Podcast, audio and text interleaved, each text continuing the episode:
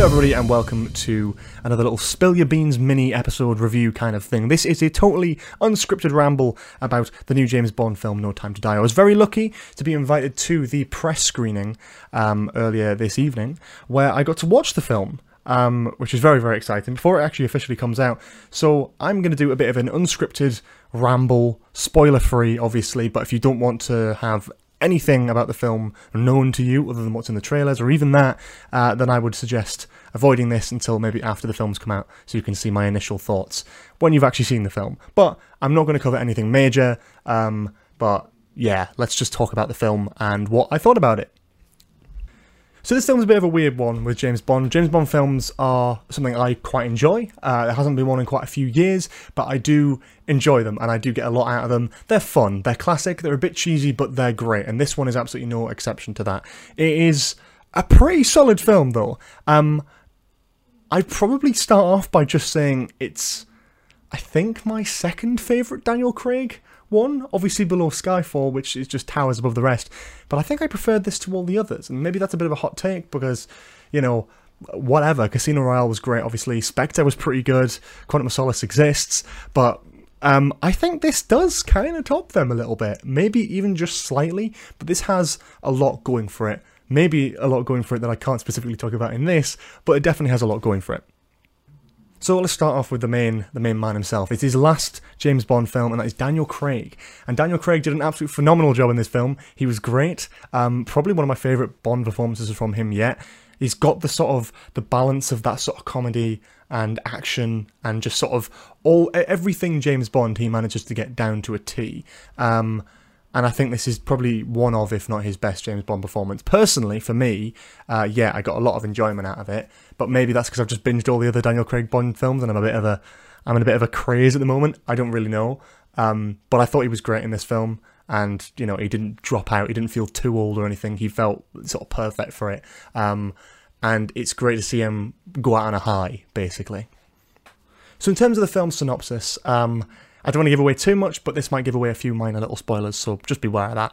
Um, Bond's retired, obviously he left 1996 in the last film, and he is lovely, he's retired, and he gets recruited by Felix Leiter in this film um, to sort of investigate a case that's kind of ongoing. A case of something that could potentially kill a lot of people around the world, and it is being controlled by a mysterious someone. Um, it just so happens that MI6 are also investigating this very same case, hence why it kind of clashes with James Bond and MI6. And you know, does he join back? Does he stay retired? Does he do this? Does he do that? That's part of the thrill of the story. And actually, the reason that that's relevant, I'm not going to go into any more detail with that, but it makes it a very interesting story because Bond's never really done that before. Yes, he's retired. Yes, he's walked off. Yes, he's done all these things before. But what he hasn't done is kind of at the beginning of the film be retired. At least I don't think. Um, I haven't seen all the Bond films, by the way, so I'm just I'm jumping to conclusions potentially. But I thought it was a very unique angle to explore, and they definitely did a lot with that. They definitely really played into that and kind of went for it in terms of that concept of Bond being retired and still kind of fighting for it, still kicking. And I quite liked that concept, and it worked very well thematically for this film.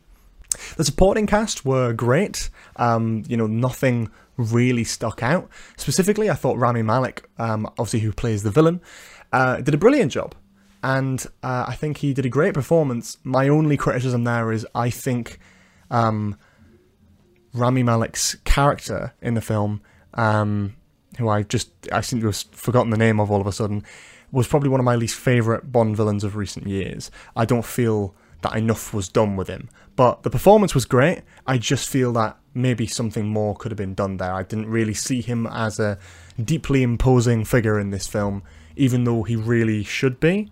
Um, but that being said, you know, it's a weird one because the story I love. I think the story works really, really well. I just think Rami Malek's character could have done with a bit more to it. Beyond that, I don't really want to say too much, but the music was very, very good. There was a lot of homages to classic Bond in there. As you may know from the currently released soundtracks, they do homage a few things from On Her Majesty's Secret Service and that soundtrack and the music in that, which is brilliant. It's very well utilised, and Hans Zimmer does a fantastic job with the rest of the score, beyond just homages. He's brilliant. Please come back. Please do it again. It, he's great. The title sequence was brilliant. Uh, a solid opening. Probably not one of my favourites personally, but it was it was cool. A few, again, homages to classic Bond. This film had a lot of those. I really like that feeling that it had with it. Um, beyond this, I don't really want to say much else. I think it had a very entertaining opening. That's something else that I just kind of thought of. I don't want to get into spoilers because weirdly, this film really, you do not want to know much about this film going into it. I think if I say much more, it might affect your guys' experience watching it. But please, go and watch this. Try not to get it spoiled online. It is really, really worth the wait um, for how long it's been delayed and how long it's been since Spectre. It's worth the wait. It's not a perfect film. It's not the best Bond film of all time. It's not the best film of all time.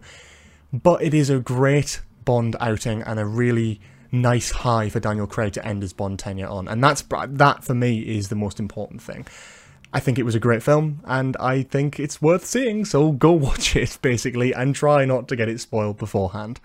Thanks so much for listening slash watching. Um, to this little ramble review kind of thing. Um, I'll talk more about my thoughts on the film um, when it's officially released in cinemas. Maybe not with spoilers, but maybe I'll say a little bit more as the weeks go on. I've definitely got a lot of strong opinions about this film, which I'll definitely be able to get out there. So if you're not already, please do follow my Twitter at GBSheard if you'd like to see more of those in the near future. Um, if you're watching on YouTube, please follow my Spotify um, podcast, Spill Your Beans. We're going to be starting this weekend again with a brand new series of podcasts with full hour and a half long podcast reviews with special guests. We're going to have film commentaries. We're going to have all sorts of stuff, and it's very, very exciting. So please go and follow that. And if you're listening on Spotify, feel free to head over to my YouTube, George Sheard, and subscribe there as well. Thanks so much for watching slash listening, and I will see you all very soon with some more film related content. Bye bye.